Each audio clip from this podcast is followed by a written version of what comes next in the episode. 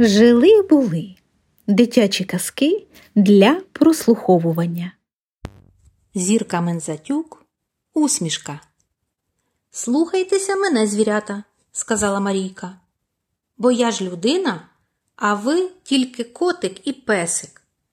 Я вмію те, чого ви не можете. Я вмію говорити, вимовляю навіть рр.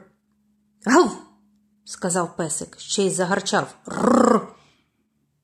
Я вилізу на дерево, похвалилася Марійка.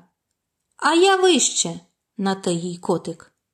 Я швидко бігаю, нагадала Марійка. А я швидше, на те їй песик. Я підкину м'ячик і зловлю, не вгавала дівчинка. А я й мишку зловлю, а ти ні, муркнув котик.